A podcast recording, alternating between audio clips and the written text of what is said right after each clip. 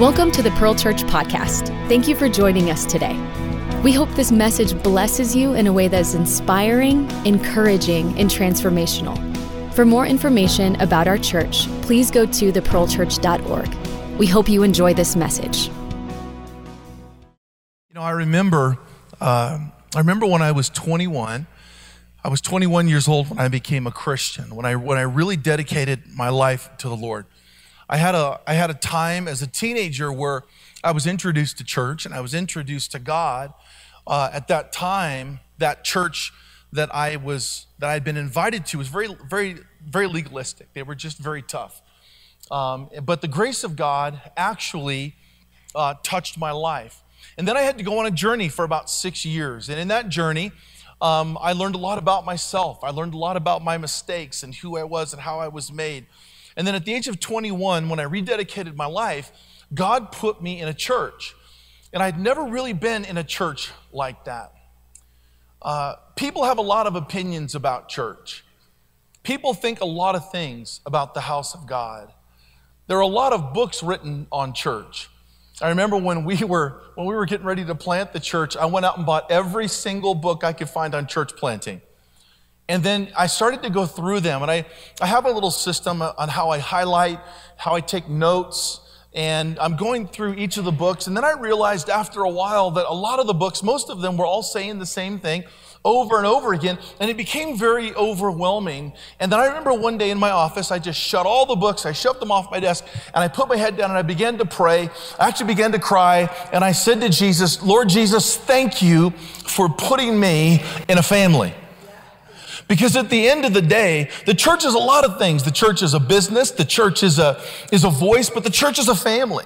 And I, I remember uh, at 21 being set in a family. Now, the Bible says that God takes the individuals and the lonely and he sets them in a family.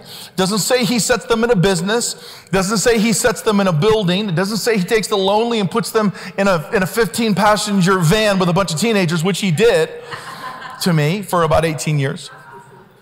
But, but the Lord says, God says He wants to take you and put you in a family. Now, when you get put into a family and you've never had a family, the family is uncomfortable. Me learning family was one of the most difficult things that I ever went through because I didn't know how to relate to a family.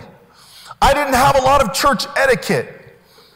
I said all the wrong things at all the wrong times. Does anybody relate? It's like the first time I went to see my wife in the symphony. You guys don't know this. She played, she played in the symphony. She was, uh, she was a violinist in the, in the symphony. The first time I went to see her at the, at the, symphony, I'd never been to a symphony before. I've told this story, but I remember in the middle of it uh, thinking, why is nobody clapping? At the, end of the, at the end of the song, nobody clapped, and I thought it was so rude. I was in love with the violinist. So in the middle, I just started clapping. And I looked at like 2,000 people, like, what is wrong with you people? And some lady just turns around and shushed me. I'd never been shushed like that before. I'm still working the shush. There was no etiquette. There was no etiquette for me in the church. I didn't know where to sit, didn't know who to hang out with. But when God puts you in a family, there's a process that begins to take place that will absolutely transform your life if you allow it to happen. Because I didn't have a family growing up the church family became my family. Now, just because I'd been homeless, just because I'd been in a few fights and maybe even spent a couple nights behind bars, you didn't know that. Um, as far as you know, that didn't happen. Just because I'd done a few drugs and had a few, th- you know, my life as a, as a young man was difficult. It was tough. But when God put me in a family, He began to transform me. Now, Jesus is the transforming power. God does it all. But it's the people that actually begin to transform you. And how many of you know it's easy to be alone sometimes? It's hard to be in a family. But it's the family, it's the house, it's the house of God that brings another level and another aspect of what God wants to do in our lives. He brings it through the people that He puts you around. God places everyone in a family. And he puts people into a house and into a spiritual home. And it may be difficult for some of you this morning that I've been here while, I don't know anybody yet. It's okay. You, you will meet people. you will become comfortable, in a sense, you will become comfortable with the people that are around you because the love of Jesus will supersede our, our, our, weird church stuff or our insecurity, and the love of Jesus will walk us through the middle of it, and we will have a family. It's a, we're a church family. And so when we talk about heart for the house, we're talking about what happens in the process when one day you wake up and you realize, no, my family has a call. My family has a job to do in the city. My church is, is, is a transforming part of my life. Even, whether it's been easy for you and you've been in church your whole life, or whether you grew up like me and church was difficult for you because church was hard for me. But I had a heart for the house because the grace of God began to flow into my life in a new way. I didn't know anything about the Bible. You know, you've heard some of these stories. This isn't even in my message, so I'm going to have to crank through this. But, but I didn't know anything about the Bible. You know, I got 12 year olds sitting next to me in church, flipping through the Bible like they've memorized the encyclopedia. You know, Jesus and Paul and David, and I didn't know the difference between any of them.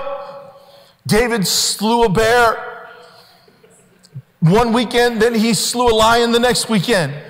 And I was like, is it a bear or is it a lion? Because somebody's, t- somebody's making stuff up. And then some little 12 year old next to me says, it was both. Shut up. I'm 20, some, you're 12. There's no etiquette, there was no Bible, but there was passion, there was the call of God, there was the belief that God's hand was on my life for something bigger than myself.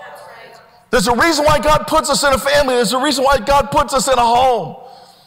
And when I talk about heart for the house, this year, I, all, I'm, all I'm saying to you is that we have, been, we have gone from a group to a family. We've gone from a family to a church. We've gone from a church to a movement. We've gone from a movement to a force, and that is all because of Jesus. I'm, I'm, I'm, here, to, I'm here to tell you tonight, I'm, uh, tonight, today. Sorry, tonight's youth services, PYP, BYC, NYPD. I'm here to say to you that we're not going to settle. You have to be careful when you talk smack in the microphone to the devil, but I want to say something to you this morning. I'm putting the devil on notice that God's moving in Denver, Colorado. We're not the church, we're one of the churches. There are just moments where you come together and God begins to move, and I, I, I do not feel pressure. I want you to understand something. I do not feel pressure this morning about what God's doing because I'm not doing it, God's doing it.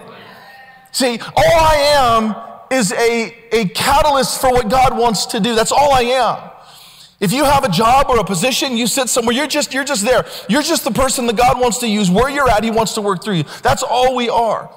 I remember when God, when God was, I had someone talk to me about youth ministry this last week, and they, they knew our conferences, right? And they're still going on. There's 10,000 kids packing out rooms this January.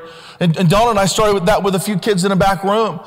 Before the curtains would open, I would sit behind the curtain and in the dark and I would bow my head and I would, I would cry and I would pray and I would say, Lord, I pray that we would leave unnoticed and that your name would be lifted up. During, during those years, I, I just, it's not about me, it's about God. What can I do for a generation? How can I bless a generation? How can you use me in a generation? How can I be the be somebody today that there's there's five, eight, nine, ten thousand kids out here? How can I just go away unnoticed and have you lifted up so that they can know you in their life, not me? They need to know you. If they know you, it's all going to work out. If they know me, I'm going to screw it up. I'm going to mess it up. But if they know you, it's all going to work. See, so we're just a catalyst. I'm not under pressure today. I, I, this, this year's been such a good year. Come on, how many of you love Jesus? You know, I'm out here on Friday night, and there's a, there's a whole group of people in PYP out there. Uh, uh, I, am having like this old Kirk Franklin song in my head right now. Uh, I'm going to say PYP, and then you're going to say, Yeah, you know me. Are you ready? PYP. Okay, see, I just had to do that. I heard it. I actually heard it at the coffee shop. Um, and so, there's something so wonderful about what's happening, but God's placed you in a home and He's placed you in a family. And, and whether that's easy for you or difficult for you, come on, that's family. And we're on a journey together. And that journey is going to be amazing. And we're going to do some damage to the kingdom of hell. Can somebody say amen? Now, here's what I want to do because I just used up half my time. I want you to turn to John chapter 6 this morning. And I want to, I want to do a part of a message. Now, I, I've done a part of this before, four years ago, uh, standing right here in this pulpit when we first moved into this, to this um, auditorium, into this building. But what I realized at that time was that this message, which I will continue, this is almost like a part two, but that message has become a life message for me. It's not just a sermon. There are four or five messages that I've had to work through that have become life messages for me. One of them is this John chapter six story about the loave and the fish. And I, I want us as a church to embrace something that is both spiritual, doctrinal, theological, but also is, it is driven primarily through our hearts by the power of the Holy Spirit. Now, there are a lot of places where you can hear some great messages and great inspirational stuff about, about giving or, or, or the purpose of it, but scripture has a very unique take on giving. And that is that it is better to give than to receive. It's a cultural, it's a kingdom cultural thing. It's part of the kingdom of God. And the, follow up to that is that, that when we give, that something very unique takes place. First, something happens in us, because really at the end of the day, God's trying to work in us, but then something happens with our giving. Now, I'm going to read you the verse. I'm going to move through this as quickly as I can. And at the end of the sermon, we're going to stop and we're going to take our heart for the house commitments this year. And what we're going to do is there are envelopes in your seats with little cards, and some of you have actually brought yours with you today, and I appreciate that. But if you are committing this year to give to the church above and beyond the tithe, you're going to give it an offering to what we're doing, then I want to pray for you. And we're going to have you come down. We're going to have you bring your offering in the envelope or the commitment that you're making. And we're going to pray for you. We're going to pray that as you give, that something breaks, something breaks open and breaks free in your life and in your finances. Okay? Now, John chapter 6. I'm going to start this morning in verse 5, and most of you know the story. When Jesus looked up and saw a great crowd coming towards him, he said to Philip, Where are we going to buy bread for these people to eat? Now, in the Questions of Jesus series, this is the final question that we're going to deal with, and it's one of the most profound. Jesus asked the question, Where are we going to get bread to feed these people? And remember, he asked the question not because he doesn't know the answer, but he's trying to see if we know the answer. He's trying to, to create something in us that drives us into the spiritual supernatural as opposed to the natural and the convenient. So he asked the question. He says, Hey, everybody, hey, Philip, how are we going to feed all these people? It's one of the most profound questions that Jesus asks in scripture. And in the Gospel of John, it's one of about seven questions that he asks because this is one of the major signs in the New Testament that Jesus was God. Jesus makes a giving moment important in the life of the believer because he reveals himself as God to those people. There are seven signs in, in John, and I think this might be one of the most profound next to the, the life, uh, Lazarus being risen from the dead. This is one of the seven signs of the Gospel of John. Where are we going to get food for these people to eat? He asked, and he asked it only to test him because he already had in mind what he was going to do. Verse 7 Philip answered, Well, it would take more than a half a year's wages to buy enough bread for each one of these to have a bite. Another of his disciples, Andrew, Simon Peter, uh, his, Simon Peter's brother, spoke up and he said, he said, Hey, here's a boy with five small barley loaves and two small fish. But how far are they going to go amongst so many? And Jesus said, Well, why don't we just have them all sit down?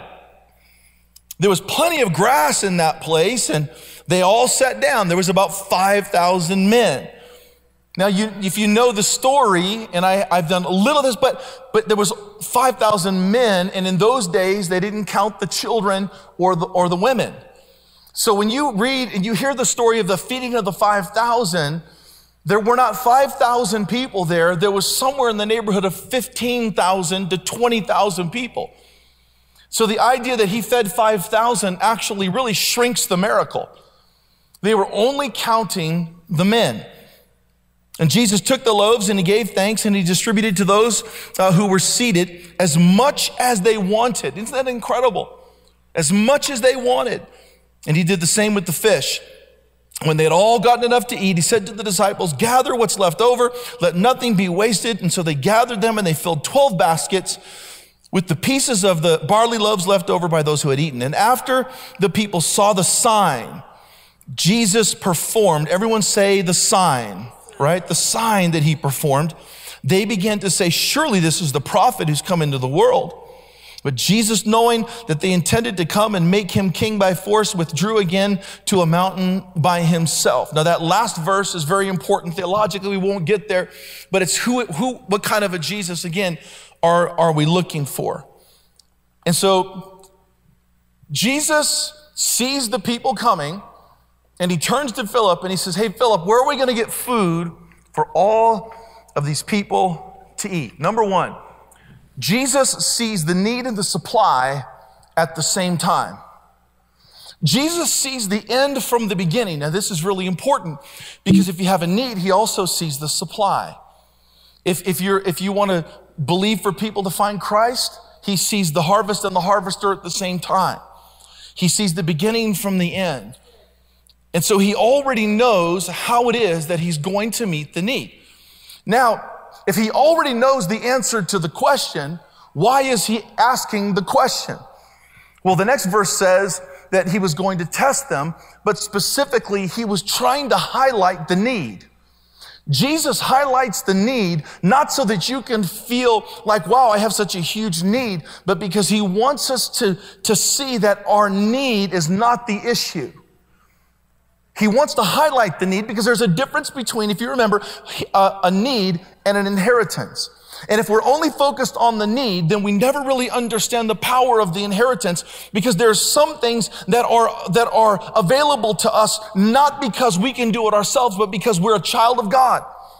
If you're a son of God and a daughter of God, you have an inheritance. Sometimes need is the greatest hindrance to understanding inheritance because we get so focused on what we don't have, we forget about what we do have. God has more for us than you could ever imagine. He has a world. The Bible says that He owns the cattle on a thousand hill. You think God can't take care of that? You think God can't help us out and, and open up the windows of heaven? He can. But if we're focused on the need and not who Christ is, then we're missing the power of the inheritance. See, so he says, Hey, look, he says, How are we going to get food for these people to eat? Philip goes, well, I don't know. And he asks the question to highlight something because he wants to compare and contrast the need and the supply. And then he goes on to say, he says in verse 6, he asked this only to test him, for he already had in mind what he was going to do. Number two, Jesus has a purpose for every test. Has anyone here ever been through a test? All right. My children are in their testing season right now. And they come home, and normally they're perfectly pleasant. You know, they're perfectly ple- pleasant as teenagers are. I love my kids. But during testing time, they become testy. They don't want to talk to me. I feel rejected. They, they want food and they want to be left alone. Is that what it's come to as a father?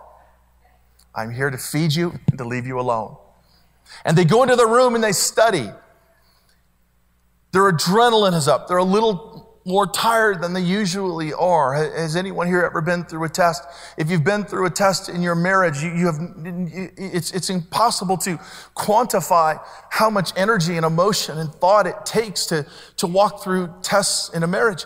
If you've been through tests in your finances, there's, there's no way to quantify the, the depth and the feeling of what it means to take a, family or a marriage through difficult financial times, if you've lost a family member, if, if you've had sickness in your home, tests were not pass and fail to Jesus. He didn't test you to pass or fail. My kids have some tests that are pass and fail. And that's not why Jesus tests us. Jesus only allows us to be tested so that he can reveal himself. Jesus wants to reveal himself in the middle of the test so that we can go from need to supply. Why is giving so amazing? Giving is amazing because it takes us from need to supply. It moves our thinking from what don't we have to what do we have. Jesus wants to reveal himself in the middle of our test. That's why he tests us. My daughter, Tessa, I asked permission to tell this story this morning uh, because, you know, you have to be careful as the pastor talking about your kids all the time, but my, my daughter went through a test. My middle daughter, Tessa, who is preparing this morning for, for trunk or treat. Now, now, parents, please bring your kids to trunk or treat. There's thousands of pieces of candy and trunks of cars in our parking lot on Halloween night. It's safe and it's, uh, it's, um, it's totally a sugar overload. That's my gift to you. Okay? But my daughter, my daughter, uh, when she turned 14, she knew that she would someday want to buy a car. And so she started to babysit. And she started babysitting actually at about the age of 13 to save some money. Maybe it'll be for a car, but then she started to play music. And my daughter wanted a bass. My daughter had a three quarter bass. That means it's, it's like, it's three quarters the size of a normal bass. It was her little bass that she had when she was a little girl. And as she grew up, that little bass, it almost looked like she was playing a bass ukulele for a while, right? And it broke and it had problems and it was never working. And she thought, well, maybe I'll save till I'm 17 and be able to buy a car or maybe I'll get a bass. So she just started babysitting every weekend. And, and that girl saved for over two years. And she put a, um, maybe between a thousand and two thousand dollars in her bank account at the age of 14 and 15, working hard and saving and giving and tithing. And then when it came time for Heart for the House, just uh, a year ago, the Lord spoke to her. Now, as a parent, you're looking at your daughter, and, the, and when, your when your daughter comes to you at 16 and says, Hey, the Lord spoke to me. What did the Lord say? The Lord said, Give all my money to Heart for the House. But wait a minute, you're 16 years old. And now keep in mind, I'm the pastor of this church. But when your own child, who is four, who's been saving since the age of 14, wants to give all the money away in her bank account to the church, you have a choice to make as a parent. Donna and I went upstairs and we started debating. you know? And I'm saying, she is safe for two years. We're not going to let her give all her, all her money to the church. And then my wife would say, Man of God, you're the pastor of the church. she's 14. She will recover. But she's worked for two years. She's babysat. I mean, she's, and then we, we started to pray. My, my daughter comes to us with tears in her eyes and says to us at 16 years old, just before her 16th birthday, and she says, Mom and Dad, why would you stop me from doing what God has called me to do? Tears pouring down her face. And I thought, my God, if I, if I only had that kind of faith at 16. She gave all her money away. Nobody knew that. No, no, no one really knew what she had done. She came to church one day and someone just out of the blue walked up to her, said, Hi, how are you? She says, Fine. And they said, Hey, um, give me your hand. And she lifted her hand. They just stuck a $100 bill in her hand. I'm the father. Wait, I pay for everything. We're, Put the hundred dollar bill in my.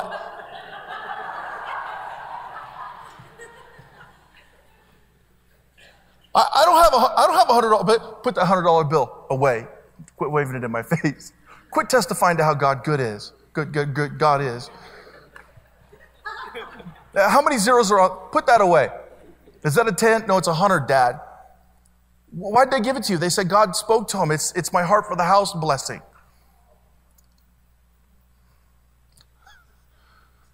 And then one day we get a phone call. We get a phone call and someone says to us, Hey, um, we're, we're, trying to, we're trying to trade our, our car in because we need to get a new car, but, but we can't get a lot for it. And it's kind of a, a waste of, I mean, I, would rather just pay the down payment. And they said, How old is your daughter? said 16. They said, Do you care if we just give your daughter our car?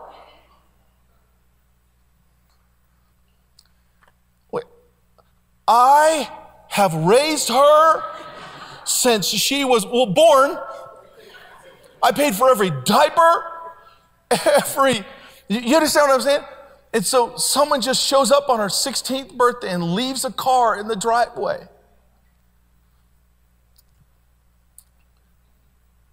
And, I, I, wish you could, I wish you could have seen the look on her face when she found the car in the driveway. Now, to someone else, that car wasn't worth a lot of money. To, but, my, but to my daughter, it was, it was worth double what she gave in the heart for the house offering. And then her 16th birthday came. And now she's saving money all over again.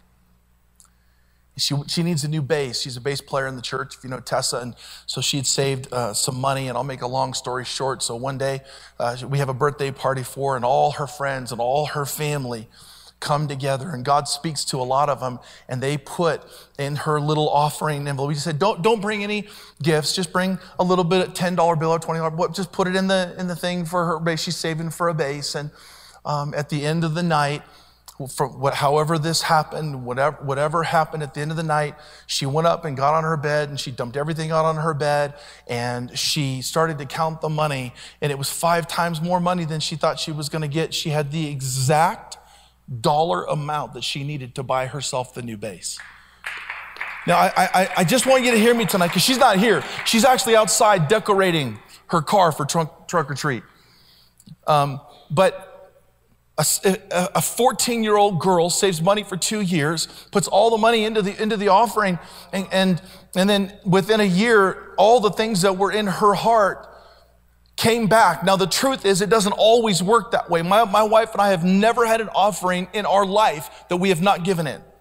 My wife and I have given in every offering in every church we've ever been in, even if I'm just a visitor, even if I'm the speaker.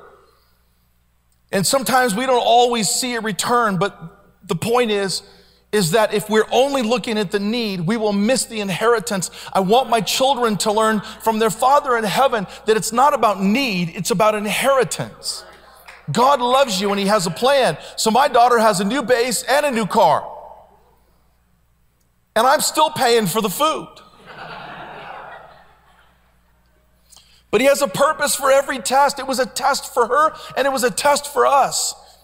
Jesus sees the size. Number three, he sees the size of every single detail of everything that we go through. He sees the size of the problem. He walks up to Philip and, and he has a conversation and they're looking at him like, like, do you not understand what's going on here? He sees the size and detail.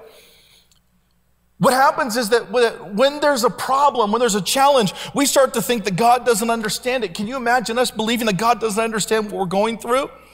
First of all, we tend to think that he doesn't see the size of our problem. Philip said to him, Do you realize it would take a half a year's wage to buy everybody just one bite of food? There's 15,000 people here, right? And then, and then secondly, another disciple says, Hey, um, hey, there's a kid with some uh, barley and two small fish. How far is that going to go amongst so many? What are we going to do there? We don't have any money. And their attitude begins to change. And at the minute that their attitude begins to change, Jesus stops the conversation and he says, Guys, have everybody sit down. Now, if you're the two guys and you're sort of running everything, and there's 15,000 people there, could you imagine having the boss say to you, Hey, there's 15,000 people that just walked in here. Can you get them all order in order and have them all sit down? Are, are you kidding me right now? We're in the middle of an argument about food, and you want me to get 15,000 people organized? And honestly, I think 14,000 of them are children under the age of four. You want me to have them all sit down? He says, I want you to have them all sit down. He sees the problem and he sees and he understands the details, but when things begin to change, our attitude begins to. Have you ever noticed that when we get a bad attitude about something, God begins to move right then? Or he waits until just after you have that attitude problem and then a miracle, then a miracle happens. Because he's dealing with us. And before Jesus always has a plan even if he hasn't shared it with us yet. He said, Have them all sit down. There's plenty of grass, and they all sat down. His plan will always frustrate us. His plan will always look different, like it, that's not our plan. His plan will always put himself at the center and take us out of the center. His plan will always cultivate dependency on Him. This is what those two disciples were going, were, were, were doing right then. Jesus gave thanks. Number five, before the miracle took place, He grabbed some, He grabbed some bread in the middle of this circumstance and He had them break bread. Now, I have some bread this morning, and so I want you to just, just bring me the loaf. Now, this is, this is how my life has gone. So I want you to imagine I want you to imagine there's 15,000 people and five pieces of bread. And half of those, half of those, uh, those people are teenage boys. Come on, somebody. And so he says, I want you to break the bread. And the miracle will happen as you break it. As you pull the bread apart, something is going to happen. And then Jesus does something even more remarkable. He, he prays and he thanks the Father before the miracle takes place. So he says, Father, I just want to thank you for feeding all of these people. And, and it's really hard for us to do that because, because we have, we don't understand supply and inheritance or need an inheritance. And so we're afraid to sometimes to even pray for things because we're afraid it's not going to happen. We're so worried that if I pray for it, I'm going to look stupid. Or if I pray for it, I'm going to get my heart broken. Or if I pray for it, listen, if you pray for it and it doesn't happen, it doesn't mean that God's not in it. It just means that you're in the middle of a test. And what He's doing is He's looking to reveal Himself to you in the middle of that, in the center of that. And so they take the bread. I remember when I became a Christian. And all I wanted, I remember the prayer, the prayer that I prayed. I was laying on my bed at my mom's house and I closed my eyes and I said, Lord Jesus, I just want to have one happy day. I went to church. Then I, I remember Lord saying, I don't know if anyone's ever going to want to marry me because I'm a mess. And one day, walking by the chapel, Donna walked by me and I didn't know who she was. I didn't know who that was. And the Lord spoke to me, You should pay attention because I think you might marry her. And I said, Well, Lord, she's walking the other direction. I said, I got to see her face. Is she cute? It took me about two hours to find out who her friends were and become their best friends. I, I remember, I remember when I saved money to go to Bible college. And I had a thousand dollars from waiting tables hidden in my car, up under the dash of my car. I went to church on a Sunday morning. I was going to register the next day. Somebody broke into my car and took the thousand dollars. But I remember going in and tithing that money that morning and putting money into the into the bucket, then coming out into my car, and there was no money left. I went to a restaurant. I hadn't met my pastors yet, but the pastor was in the restaurant. She walked up to me. She says, "Hey, aren't you new in the church?" I said, "Yeah." She said, "Are you? Uh, um, what are you doing?" I said, "I'm trying to go to Bible college, but I had all my money stolen this morning." She said, "You did?" I said, "Yeah, but I, I had I had enough to tithe." She says, "That's okay." She said, "I'm going to pay for your Bible college." For the first year. I remember when Donna and I got married and I made $900 a month full time. Rent was 700. A wife was 10 like thousands. And I didn't bring anything into the marriage except for tax debt.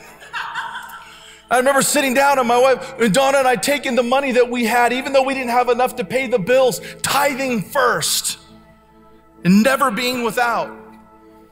I remember, I remember when we had uh, Kaylee, our first child, and not knowing how we were going to pay for stuff, and, and just sowing and believing. I, I, remember, I remember giving to young people and moving them into my house, and and and paying for their their parking tickets, and sowing into church plants. And every time that my wife and I gave out of out of our need or out of our faith, our inheritance, for some reason, somehow, God, as a youth youth pastor. Come on, somebody. How many of you know youth pastors don't make a lot of money? We should change that, shouldn't we?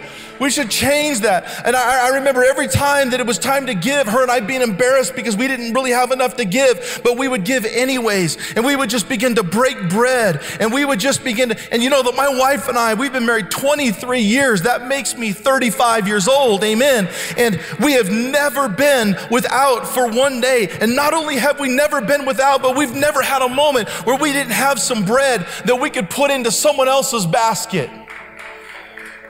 This is this, look, look, there, there are just times where, there's just times where, where you feel like this is not going to work, but I promise you over the long haul that when you give, God knows who you are and He knows what you need, and you have an inheritance that is available to you. But the miracle takes place in the breaking of the bread, not in putting the bread and hoarding it and taking it back to, to feed ourselves. This is the picture of the church. This is what God is to you and me.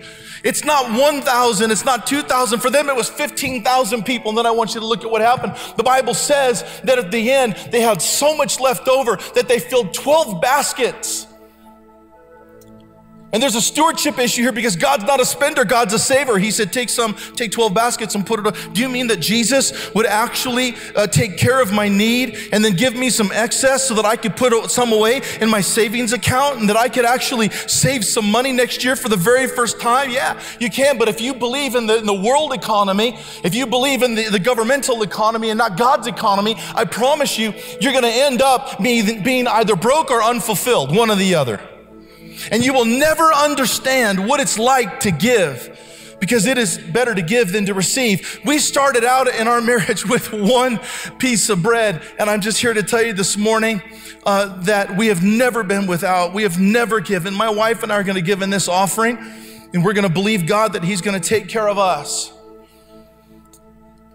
We are believers in the principle, the loaf and the fish. And then there were two miracles that took place. I want you to all stand to your feet right now as I wrap this up. I want you to get your uh, heart for the house offering ready. I'd like you to take the card out from behind the seat if you do not have one. There's a pen there. And I, I'm going to ask you to do something this morning.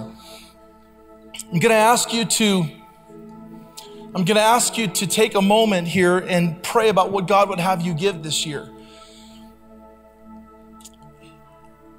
And I, I want you to fill out the card, put it in the offering bucket. I want you to go ahead and I want you to, uh, to sow this year what the Lord's speaking to you to sow. And then we're going to pray for you. But two miracles took place. The first miracle that took place is that everybody got to eat. But that was not the most important miracle of the day.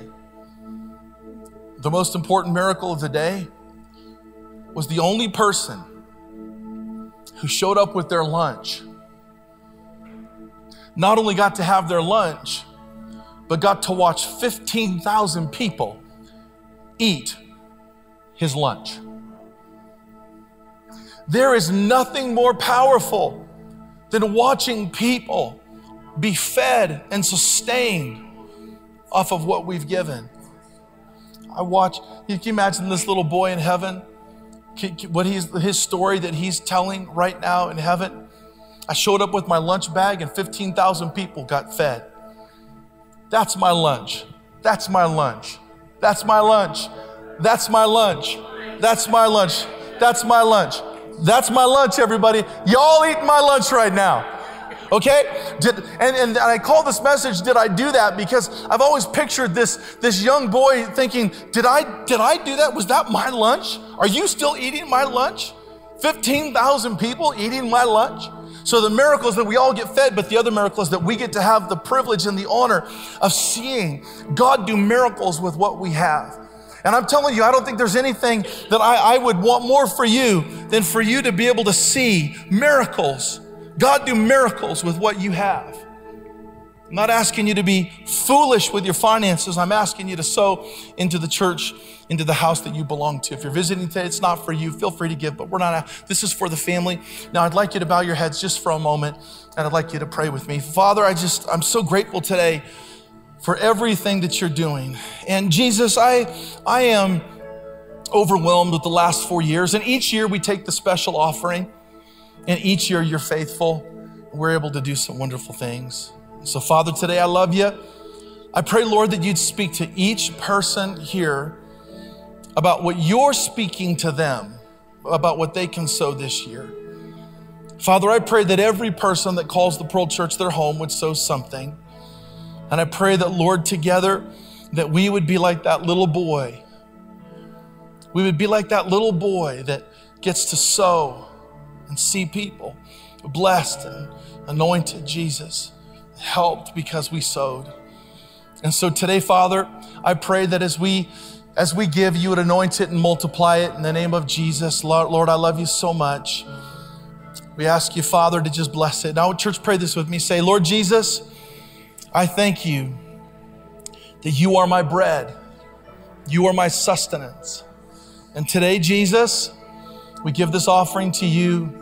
May it result in many souls, many lives. Father, I thank you for the inheritance that I have in Christ. In Jesus' name.